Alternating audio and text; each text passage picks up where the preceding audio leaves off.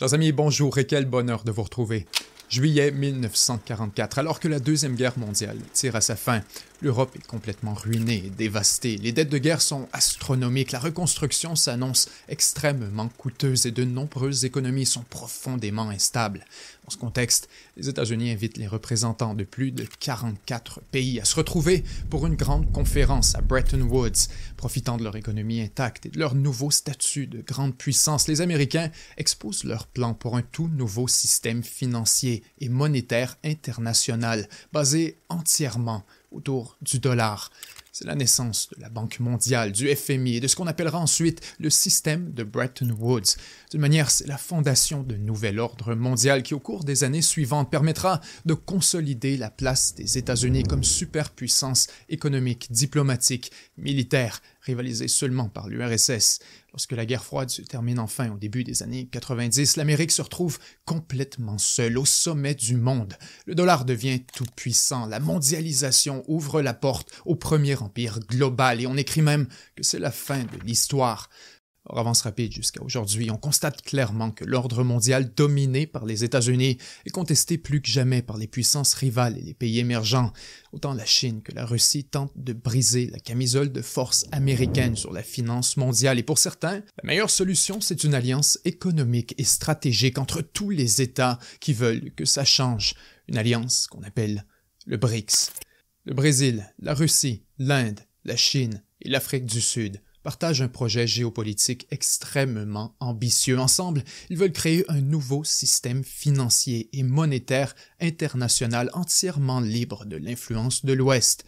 Beaucoup plus qu'une tentative de rivaliser avec l'Amérique, les membres du BRICS et leurs alliés aspirent ouvertement à prendre sa place afin de créer un nouvel ordre mondial. Dans ce documentaire, je vous propose un exposé en profondeur sur le fascinant groupe du BRICS afin de mieux comprendre les implications géopolitiques d'un projet qui fait déjà trembler l'Occident. Sans équivoque, c'est l'un des sujets les plus demandés à 7 jours sur Terre et alors qu'une douzaine de pays parlent ouvertement de rejoindre le BRICS depuis seulement quelques mois, je pense que le moment est venu de s'intéresser sérieusement au développement spectaculaire qui est en train de se produire sous nos yeux. Chers amis, quel bonheur d'enfin vous retrouver et bienvenue à 7 jours sur Terre. Cette vidéo vous est présentée par notre partenaire Conflict of Nations, un jeu de stratégie PVP en temps réel totalement gratuit qui se joue en ligne. Pour y jouer, choisissez un pays, adoptez la meilleure stratégie géopolitique pour permettre son rayonnement à l'échelle mondiale. Combattez jusqu'à 128 joueurs en temps réel dans des parties qui peuvent durer de quelques jours à plusieurs semaines. Chars, avions, navires, sélectionnez les unités les plus appropriées pour construire intelligemment votre armée, déclarez la guerre à vos voisins ou formez des alliances avec d'autres joueurs. Ce que j'aime bien dans Conflict of Nations, c'est que vous êtes libre de choisir votre propre stratégie. Engagez-vous dans des batailles épiques et partez à la conquête du monde depuis votre ordinateur ou même votre téléphone portable et vous pouvez jouer avec le même compte sur ces deux supports. Cliquez sur le lien dans la description pour obtenir un cadeau exclusif de 13 000 pièces d'or et un mois d'abonnement premium gratuit. Cette offre est disponible uniquement pendant 30 jours, donc faites vite et lancez-vous dans l'aventure.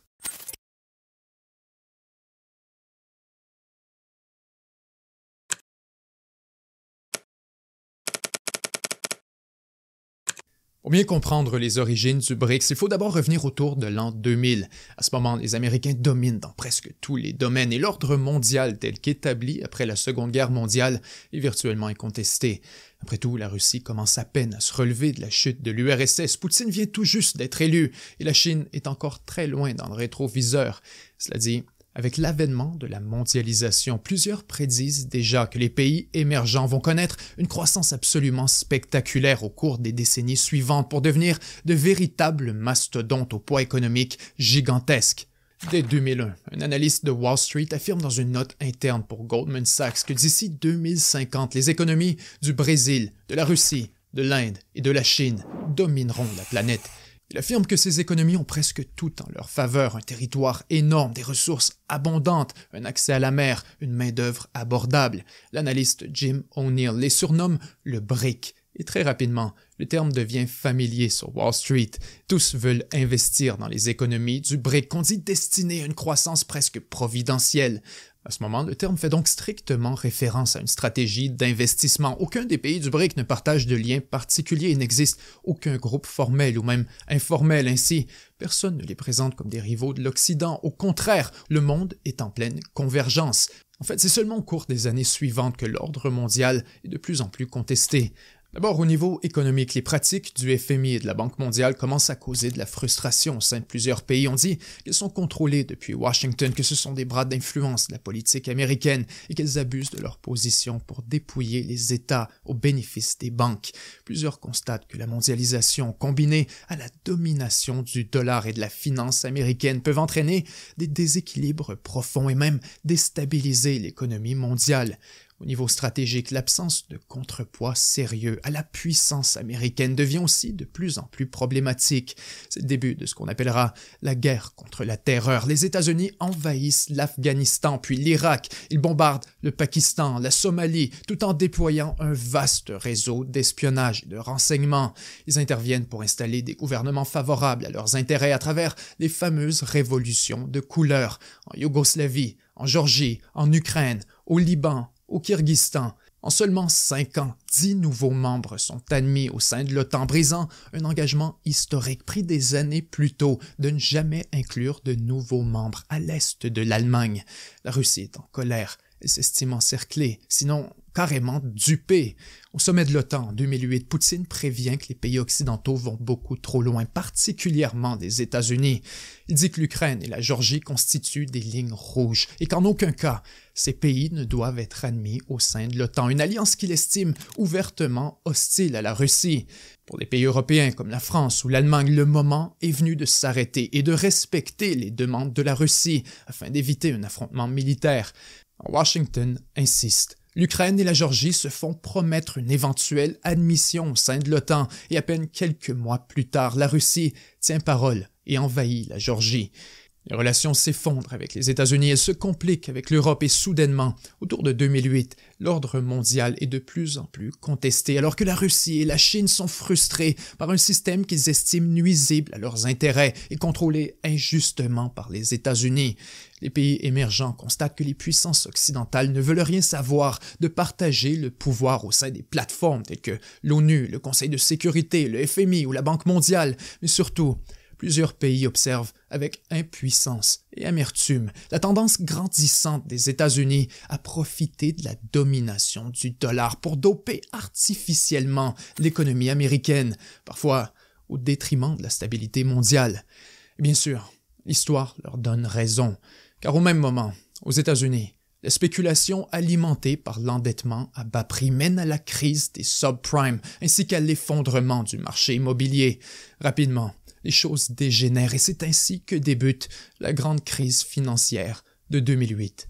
Partout à travers le monde, on constate avec horreur toute la vulnérabilité du modèle américain alors que nombre d'institutions financières s'effondrent ou sont poussées au bord du précipice. Et encore plus, on constate qu'il est urgent de réformer la finance internationale pour limiter le rôle du dollar ainsi que l'influence de Wall Street sur l'économie mondiale. En fait, le Brésil, l'Inde, la Chine sont à peine ralentis par une crise financière qui est pourtant vécue comme un cataclysme à travers l'Occident. Pour eux, c'est un signe immanquable que l'heure est venue de changer les choses. Dans la foulée de la crise, Poutine dénonce le système, les responsabilités de ceux qu'il contrôle. La Chine fait la même chose et va même jusqu'à demander la création d'une nouvelle monnaie de réserve, ajoutant que les déficiences du système actuel sont causées par les monnaies basées sur le crédit. Le message est clair. La table est mise. À l'été 2009, la Russie organise un grand sommet avec le Brésil, l'Inde et la Chine afin de discuter de la situation mondiale. D'emblée, ils conviennent que le système doit être réformé, que les choses ne peuvent plus durer ainsi. À leur avis, ils méritent beaucoup plus de place, d'influence et de respect sur la scène internationale. Lorsque les dirigeants émergent de la rencontre, ils affirment haut et fort leur volonté de mettre en place un monde multipolaire qui ne serait plus contrôlé par et pour les pays développés. De simples termes d'investissement pour les fonds de Wall Street, le BRIC devient soudainement une alliance économique formelle visant ouvertement à renverser l'ordre mondial. Pour certains, C'est carrément le début d'une nouvelle ère. Là-dessus, le président Lula du Brésil est extrêmement clair. Dans un entretien, il déclare « BRICS n'a pas été créé pour être un instrument de défense, mais bien un instrument d'attaque. Donc nous pourrions créer notre propre monnaie pour devenir indépendants du dollar américain. » Les États-Unis avaient très peur lorsque j'ai discuté d'une nouvelle monnaie et Obama m'a appelé en me demandant « Essayez-vous de créer une nouvelle monnaie, un nouvel euro ?» J'ai répondu « Non. J'essaie simplement de me débarrasser du dollar américain. J'essaie simplement de ne pas être dépendant. » Et voilà. Seulement quelques mois après la formation du BRICS se tient le sommet de la COP sur le changement climatique à Copenhague, et c'est exactement dans ce contexte que se produit la première confrontation sérieuse entre le BRIC et l'Occident. La pression est alors énorme sur le nouveau président Obama pour produire un accord climatique. D'après le président Lula, la stratégie est simple. Les pays riches veulent imposer des limites au développement des pays émergents, leur faisant porter le fardeau pour la lutte au changement climatique. D'après Lula, on veut surtout blâmer la Chine et l'Inde pour les problèmes de pollution, tout en ignorant le passé pollueur des pays riches. Pour le Brésil, hors de question. Le président Lula organise donc une rencontre secrète avec l'Inde, la Chine et l'Afrique du Sud afin de préparer une stratégie commune. C'est alors que se produit un moment spectaculaire, peu connu du grand public, mais qui marque pourtant un point tournant dans la relation entre l'Amérique et les membres du BRICS. Lorsque les Américains entendent parler de la réunion, nul autre que Hillary Clinton accourt sur les lieux et tente d'entrer dans la pièce. Les Chinois sont en colère. Ils lui refusent l'entrée et sont carrément insultés par son audace. Quelques minutes plus tard, c'est le président Obama en personne qui se présente à la porte et qui exige d'être admis à l'intérieur. Encore une fois, les Chinois refusent, mais Obama les ignore et entre quand même dans la pièce. D'après le président brésilien, un négociateur chinois est tellement en colère qu'il se met debout, parlant mandarin et gesticulant, pointant Obama du doigt. On dit qu'il le traite de tous les noms. Lorsqu'Obama demande une traduction, le premier ministre chinois s'y objecte. Le malaise est évident. Pour qui se prennent-ils, ces Américains, à forcer l'entrée dans une rencontre officielle entre pays souverains? Voilà donc l'exemple parfait de la frustration grandissante des pays du BRICS face à un système international qu'ils estiment pourri jusqu'aux racines. Pour eux, la manipulation des forums internationaux par les États-Unis prend une forme presque caricaturale. C'en est assez. Dès l'année suivante, l'Afrique du Sud, qui était présente durant la rencontre fatidique avec Obama, demande à être admise au sein du BRIC. Et voilà, le BRIC devient le BRICS. Pour certains, l'ajout de l'Afrique du Sud n'a aucun sens car son économie ne fait pas le poids face à celle des autres partenaires. Or, l'Afrique du Sud est vue comme une porte d'entrée vers le continent africain, ainsi qu'une manière de mieux représenter ce que les BRICS appellent le Sud global. Au cours des années suivantes, les choses se mettent à bouger rapidement sur la scène internationale. D'abord, la dette américaine prend des proportions de plus en plus inquiétantes. Pour la première fois de l'histoire, la cote de crédit nationale des États-Unis est revue à la baisse par l'agence Standard & Poor's. La nouvelle frappe l'imaginaire et marque le début d'une crise de confiance en Chine. Fin 2013, coup de tonnerre. Beijing annonce officiellement qu'il n'est plus dans son intérêt de financer la dette américaine. À peine quelques semaines plus tard, la Russie envahit la Crimée et Moscou se retrouve sévèrement sanctionnée, forcée de trouver des alternatives sur la scène internationale. Soudainement, les étoiles s'alignent pour une nouvelle poussée en faveur du BRICS. À l'été 2014, les membres du groupe se rassemblent pour un sommet à Fortaleza où ils annoncent la création de 2 nouvelles institutions afin de jeter les bases d'un système financier alternatif. D'abord, un fonds de réserve commun, le CRA, présenté comme une alternative au FMI, et ensuite une nouvelle banque de développement, la NDB, se voulant une alternative à la Banque mondiale. La nouvelle banque est dotée d'un capital de 100 milliards de dollars avec la capacité de prêter jusqu'à 350 milliards pour des projets d'infrastructures dans les pays du BRICS et ailleurs dans le monde. C'est énormément d'argent. Or, ce qui distingue vraiment la banque du BRICS, c'est surtout son engagement à prêter de l'argent sans imposer de conditions intrusives ou contraignantes, ce qu'on reproche souvent au FMI ou à la Banque mondiale. En surface, les choses se passent extrêmement bien. Dans les années suivantes, pour une multitude de raisons, l'ambitieux projet du BRICS est en quelque sorte mis sur la glace. D'abord au Brésil, le gouvernement de gauche est remplacé par la droite de Jair Bolsonaro, le nouveau leader brésilien beaucoup plus méfiant face à la Chine alors qu'il jouit d'une relation enviable avec Donald Trump. Il est moins chaud à l'idée d'une monnaie commune et cherche plutôt un rapprochement avec les États-Unis. Ensuite, il y a bien sûr la pandémie, les restrictions sanitaires qui réduisent les sommets diplomatiques à de simples appels vidéo entre leaders. Xi Jinping ne sort pas de la Chine pendant près de 2 ans. Et pendant ce temps, seulement pour ajouter au problème du BRICS, les tensions augmentent considérablement entre l'Inde et la Chine sur les questions territoriales dans l'Himalaya. En fait, les deux pays en viennent carrément à l'affrontement militaire en 2020, alors que des dizaines de soldats des deux côtés s'affrontent à main nue dans des combats sanglants qui se transforment rapidement en crise diplomatique. Cela dit, en prenant un peu de recul, on réalise que ce qui freine réellement la collaboration au sein du BRICS, c'est surtout que les choses ne se sont pas passées comme prévu au niveau économique. On voyait les pays émergents devenir des mastodontes. Wall Street voyait les BRICS connaître une croissance extraordinaire. Or, la vérité, c'est que dans plusieurs cas, cette prédiction ne s'est jamais réalisée. En fait, voici de quoi avaient l'air les économies du BRICS au moment de faire ses prédictions au tournant des années 2000. Ensuite, voici le portrait, lorsque le groupe est fondé en 2008. Maintenant, regardez bien ce qui se produit après la fondation du BRICS. La Russie, le Brésil et l'Afrique du Sud connaissent tous une stagnation ou même un recul en termes économiques. L'Inde s'en tire relativement bien. Or, regardez ce qui se passe quand on ajoute la Chine au tableau actuel. Et voilà. En seulement quelques années, la Chine laisse tout le monde dans un nuage de poussière et émerge comme la seule des 5 membres à véritablement connaître la croissance promise. Ainsi, bien évidemment, son intérêt à collaborer au sein du BRICS n'est plus du tout le même qu'au lancement du projet en 2008. En fait, depuis déjà quelques années, la Chine construit son propre système financier en dehors du contrôle du BRICS. Et en toute sincérité, il faut dire qu'elle connaît beaucoup plus de succès elle-même qu'avec le BRICS. Sa rivale au FMI, la Banque asiatique d'investissement, a déjà une centaine de pays membres, incluant plusieurs alliés américains. Ensuite, la Banque de développement chinoise prête déjà autant d'argent que la Banque mondiale à travers les pays en développement. La monnaie chinoise gagne du terrain, tout comme la plateforme de paiement de Beijing voulue comme une alternative au fameux système SWIFT. Bref, 15 ans plus tard, le BRICS a besoin de la Chine, mais la Chine n'a plus besoin du BRICS. Tellement, en fait, qu'à un certain point, autour de 2021, le projet semble presque mort et enterré. Ça devient une assemblée sans réelle importance, un sommet de plus en plus symbolique et de moins en moins pragmatique. Or, c'est à ce moment précis que les circonstances changent dramatiquement sur la scène internationale. Au début de l'année 2022, la Russie envahit l'Ukraine et devient l'État le plus sanctionné du monde, alors que les États-Unis utilisent leur contrôle sur le système financier pour imposer des mesures pratiquement inédites.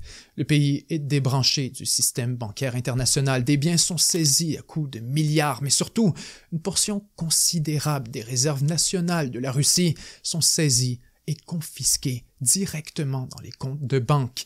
Bien sûr, Poutine est en colère et dénonce un vol scandaleux des coffres de la Russie. Nombre de pays regardent avec stupéfaction. Certains croyaient leurs réserves invulnérables et presque sacrées.